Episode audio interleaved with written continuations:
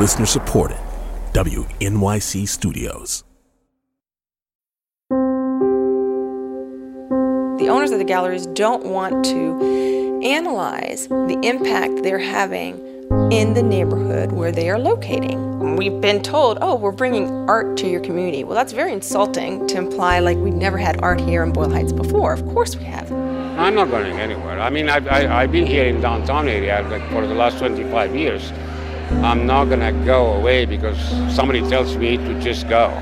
You know, I, I'm home. I just wish that there was a way where we could have a conversation between what they would like to accomplish and what the resources that we have available to us as gallery owners.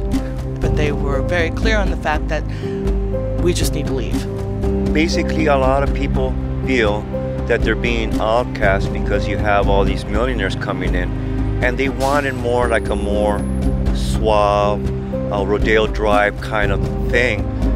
It kind of baffles me to be honest with you that that's going on.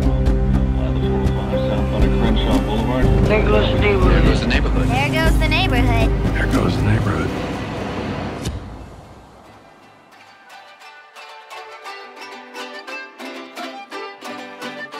In LA's Mexican American Boyle Heights neighborhood, you hear mariachis at weddings, family reunions, and quinceañeras. But this is the first time I've heard them perform to celebrate the demise of something.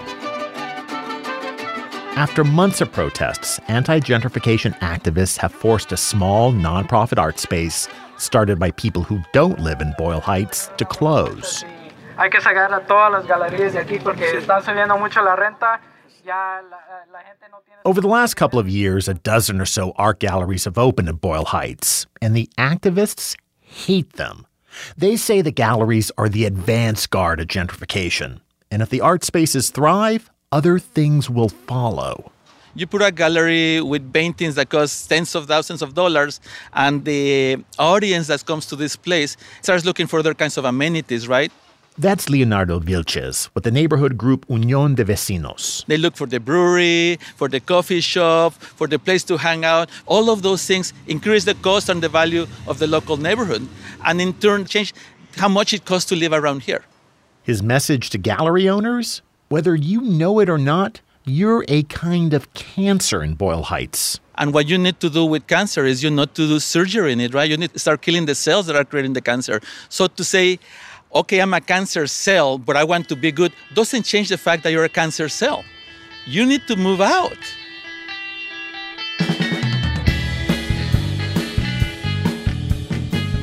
I'm Saul Gonzalez, and this is There Goes the Neighborhood LA.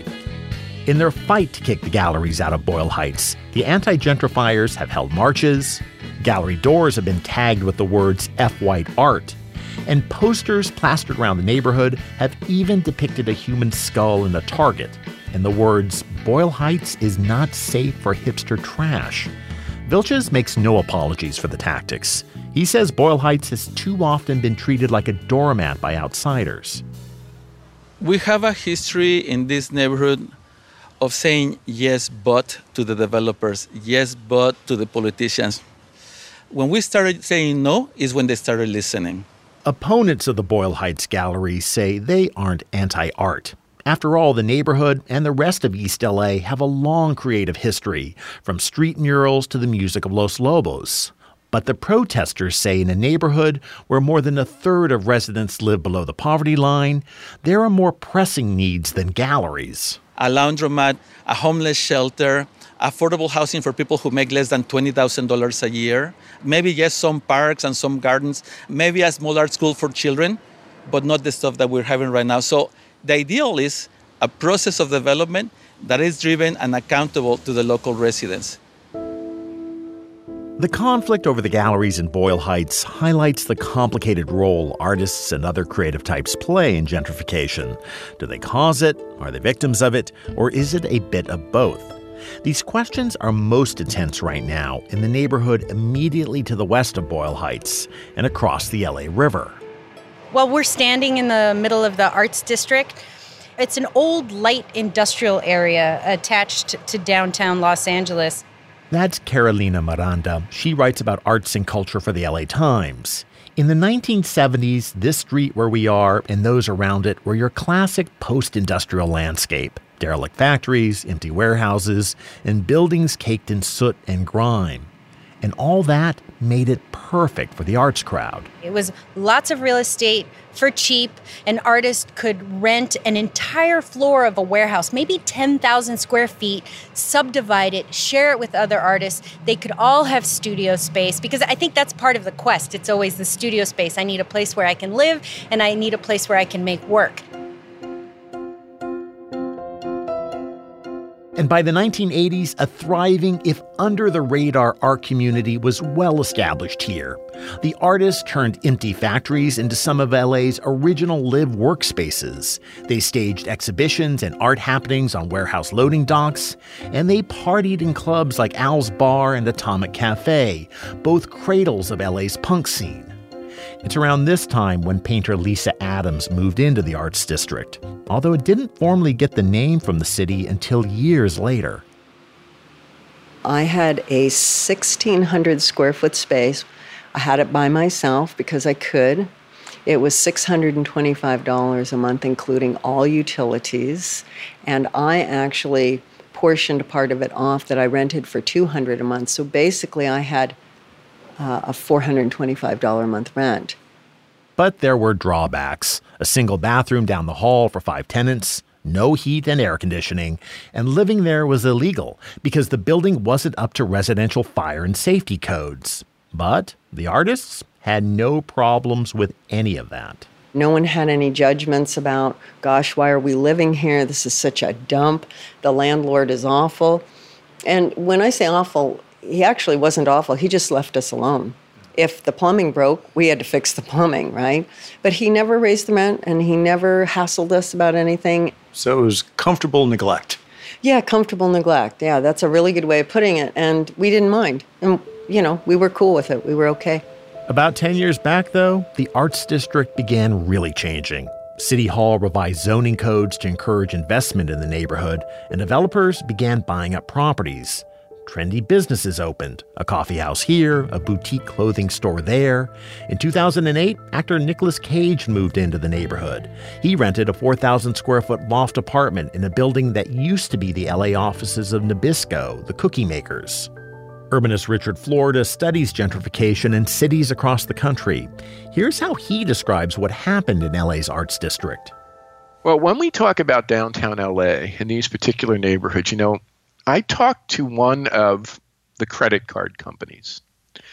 I never could get the data, but they had data which showed the pace of gentrification in many cities because they have transactions. And they said what was happening in these neighborhoods of Los Angeles defied anything they had seen before. In other words, when this happened in New York, it happened over such and many years. When this happened in San Francisco and in Los Angeles, it was like this on steroids. And what about the artists in the arts district while this was all happening?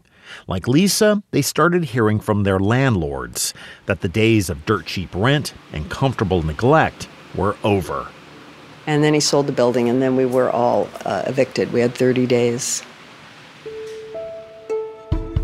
Now, the Arts District is some of the most prized real estate in Los Angeles. Old buildings are being remodeled and turned into upscale apartments and businesses. New construction is everywhere, and rents are soaring. Carolina Miranda says the changes are mind boggling from how she remembers the Arts District in the 90s. Sometimes I drive through the Arts District and downtown in general, and I can't believe what I'm seeing it's zero to 60 in terms of the changes that have happened here. As investors buy buildings and raise rents, a lot of the artists in the arts district have either been evicted or chosen to leave. Other artists are just trying to hang on and turning to increasingly desperate measures to keep their studios and their homes. Art is inherently political, and we are standing up and saying, no, you can't push us around so that you can have 2000 more dollars a month to pay for your Bentley. That's artist Michael Parker. He's lived in a 5,000 square foot studio space in the heart of the Arts District since 2001. Looking around, it's kind of a shabby chic wonderland, with every nook and cranny of the place stuffed with canvases, sculptures, and art supplies. But Michael says his landlord wants him gone, so he can build a high rise mega development of upscale apartments and stores. So, to fight both his own eviction and the looming eviction of other artists a couple of streets over, Michael's taking action. He and some of his neighbors are hanging banners outside his loft to protest the evictions. Zip ties, we found them. Okay, so we're gonna start hanging the banner for the 800 traction support of their artist evictions. What's the exact language for the artist eviction sign? Nancy, can you say what it says? Stop Arts District eviction. We're about to hang that sign on the fence directly facing the ALMLA. Uh, in support Immediately below Michael's loft, his landlord is staging a swanky fashion show, and Michael wants to make sure that the landlord and his guests see and hear the angry artists. Tonight, 40 artists who have lived in the Arts District are coming together to say, We're not leaving. If you want to call this place the Arts District, then you need to make it so that we can stay in the Arts District. And if we can't stay in the Arts District, then you need to change the name from the Arts District, Mayor Garcetti, City Council Jose Huizar. You need to change the name of the Arts District to the Luxury District or to the Douchebag River District or to the Silicon Lofts. Let's call it the Silicon Lofts. If you want to call it that, then fine. Give me some rent control. I want to stay. I want my friends to stay. Michael also worries about who he might hurt if he gets evicted and is forced to look for another home if I get pushed out of the arts district as an artist, a 16 year tenant in the arts district, and I get pushed out of the arts district with a, the name of the neighborhood named after me, then I'm going to go gentrify somebody else and push somebody else out. That doesn't make me feel good. Is that the choice? I mean, that's that the choice. That that's the choice. You leave here, you go someplace Where, else, yeah. and you yeah, and you bring gentrification. and then I bring gentrification. So I'm in a catch 22.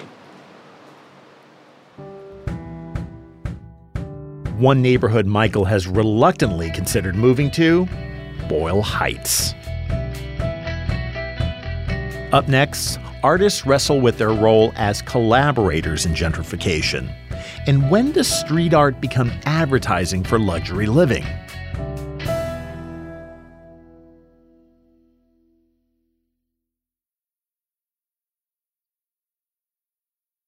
Even as they try to survive gentrification.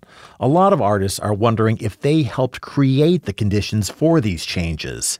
Did their very presence here put the neighborhood on developers' radars? This is one of the larger spaces at the colony, and we share it. And we share the bathroom and the kitchen together.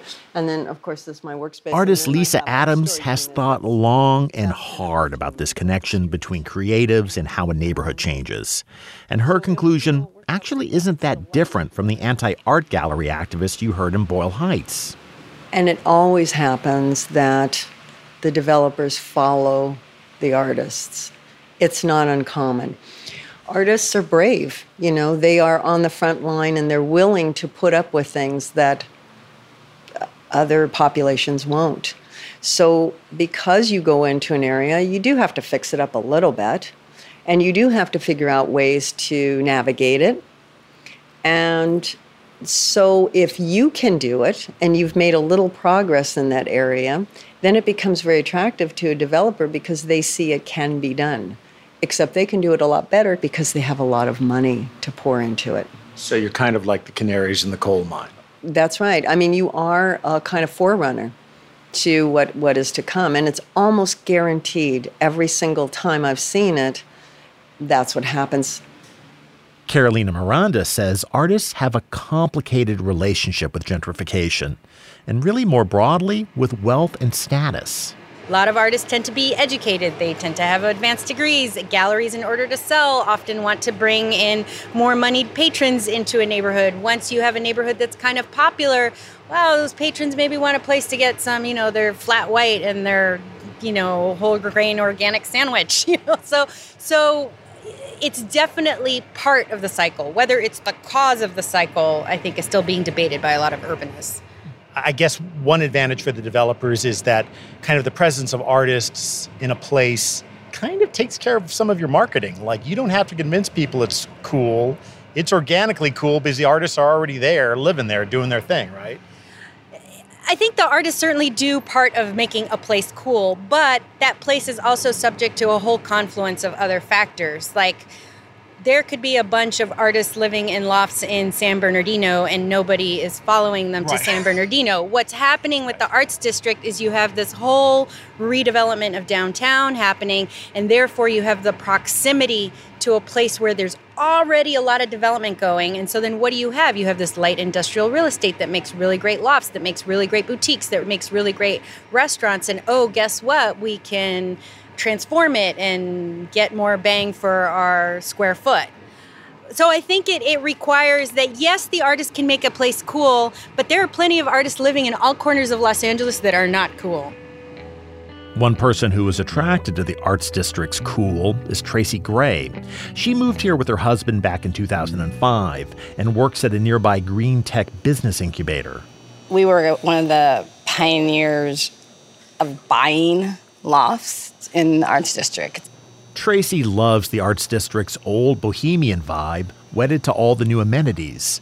But she worries the neighborhood's at a tipping point. You know, where's that middle ground between gentrification and improving a neighborhood? I don't know if I have an answer to that. There's there's things coming in here I don't like. Like there's a big development that looks like it's going to be like the Grove, which I do not like.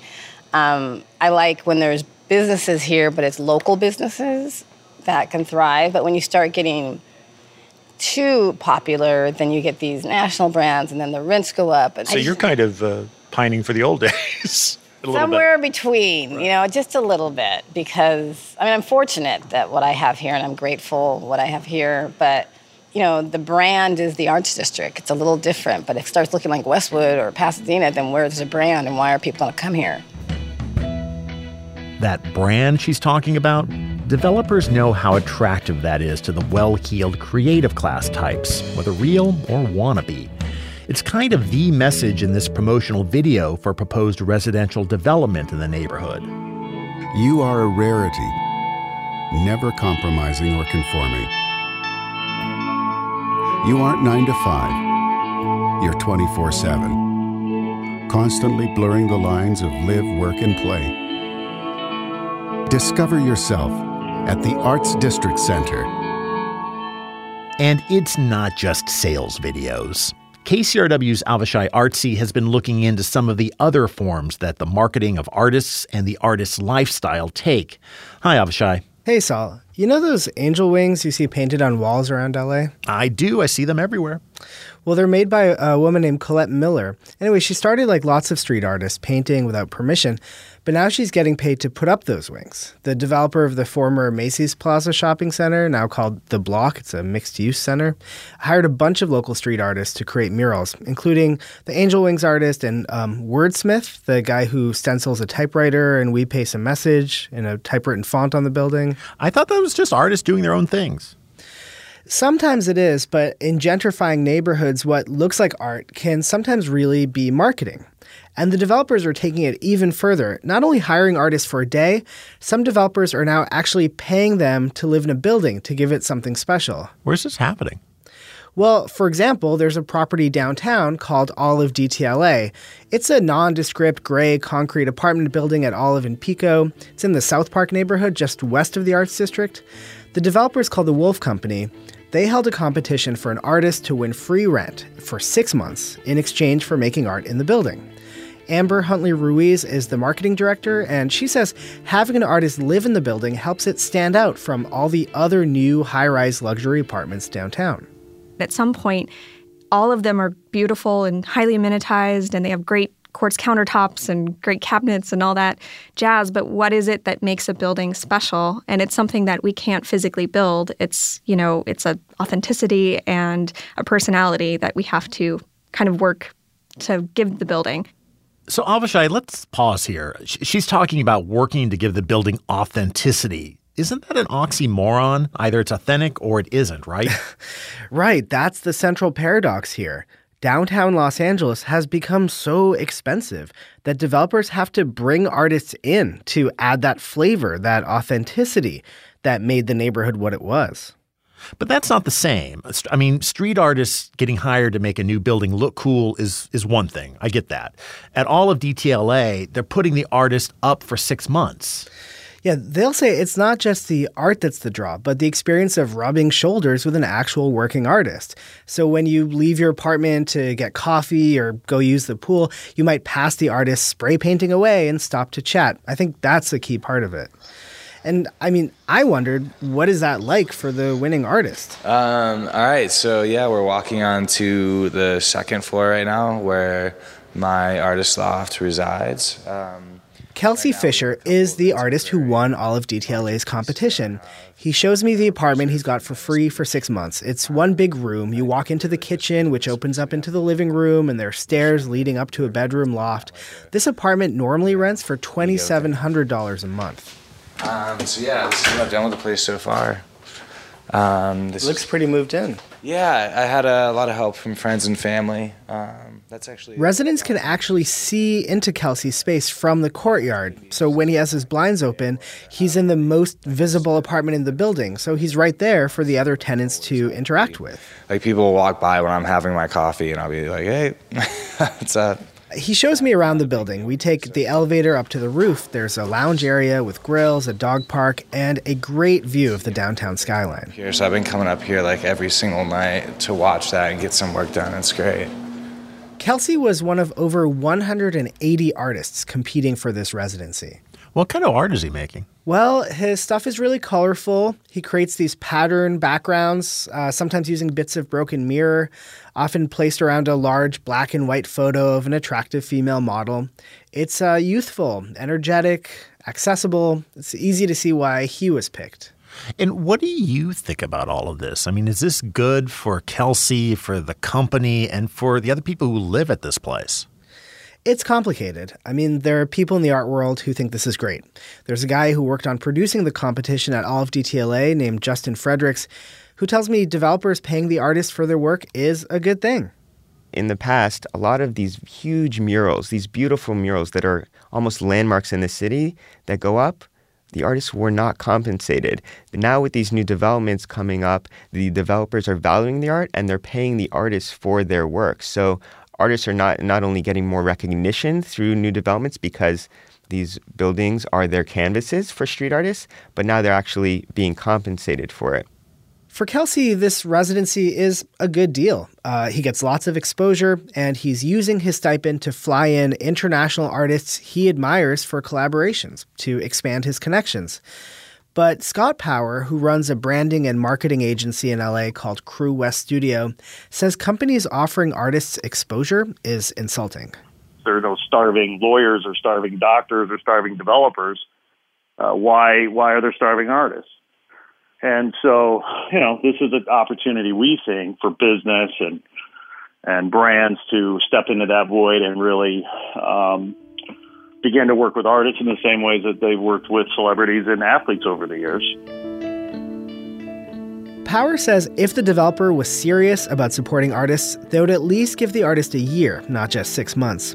When I ask Kelsey about this argument, he shrugs. He's been that starving artist, a graduate of Loyola Marymount University, living in Venice Beach before it got expensive, and eating cheap ramen to survive.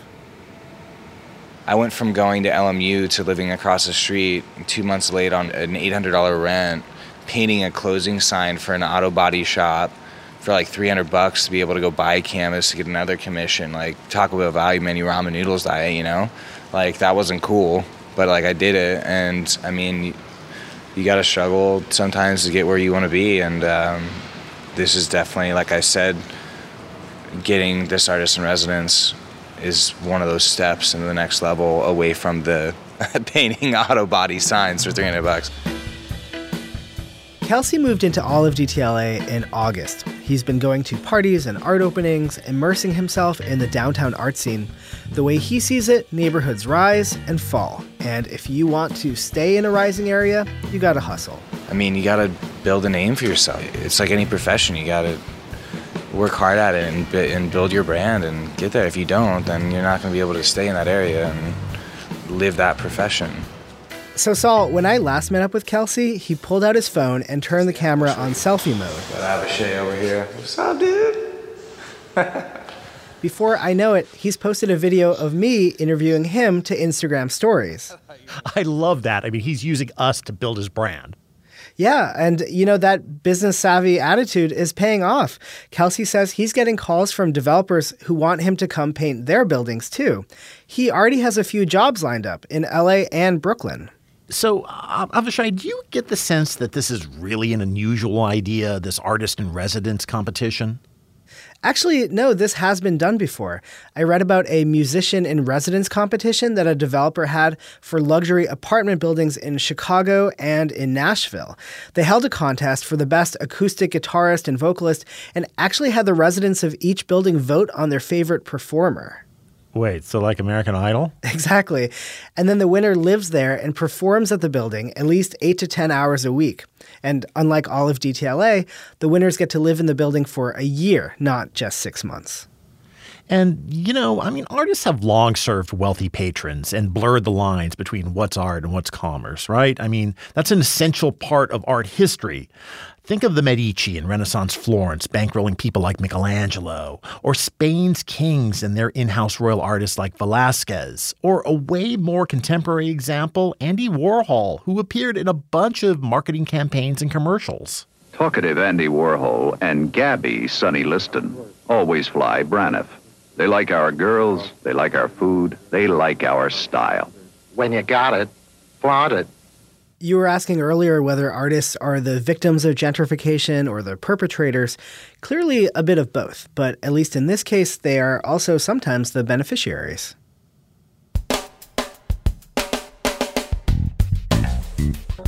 Listeners, we really want to hear your opinions about the role artists and creative types play in neighborhood change, or anything else related to gentrification. Go to kcrw.com slash there goes the neighborhood. Last week, we explored the role of property flippers in raising housing costs. Here's what one listener told us.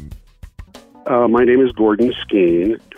I think it's immoral because it does mess up the market. I think it does mess up people's opportunities to buy houses. I think it does really, it really creates a situation where, you know, people just really can't put down roots. You know, let's just slap this together and let's turn a huge profit and then let's go off and do the next one. I, I just, I just don't see, you know, what is good about that. I really don't. In doing all that, I think the city is falling apart as a result. Next time on There Goes the Neighborhood LA, whether it's a microbrewery, yoga studio, or coffee house, small businesses are often targets of gentrification criticism. But should they be? What about the Starbucks? What about the McDonald's? And what about the big chain places? What do you say when those places come into your community? I think supporting a mom and pop shop is better than supporting a Starbucks. And we're a small business, we're just trying to make it. We live in the area, we want to better it. And yeah, I think that's a missing point. This episode was reported by Avishai Artsy. Our producer is Miguel Contreras. Celeste Wesson is our editor. Sonia Geis is our managing editor. Our recording engineers are Kat Yor, Ray Guarna, and JC Swadek. At WNYC Studios, our producer is Paige Cowett, our executive producer is Karen Frillman, and Casey Means is our technical director. Our composer is Hannis Brown, with additional music by Terence Blanchard. I'm Saul Gonzalez. This series is supported by the Conrad N. Hilton Foundation. Thanks for listening.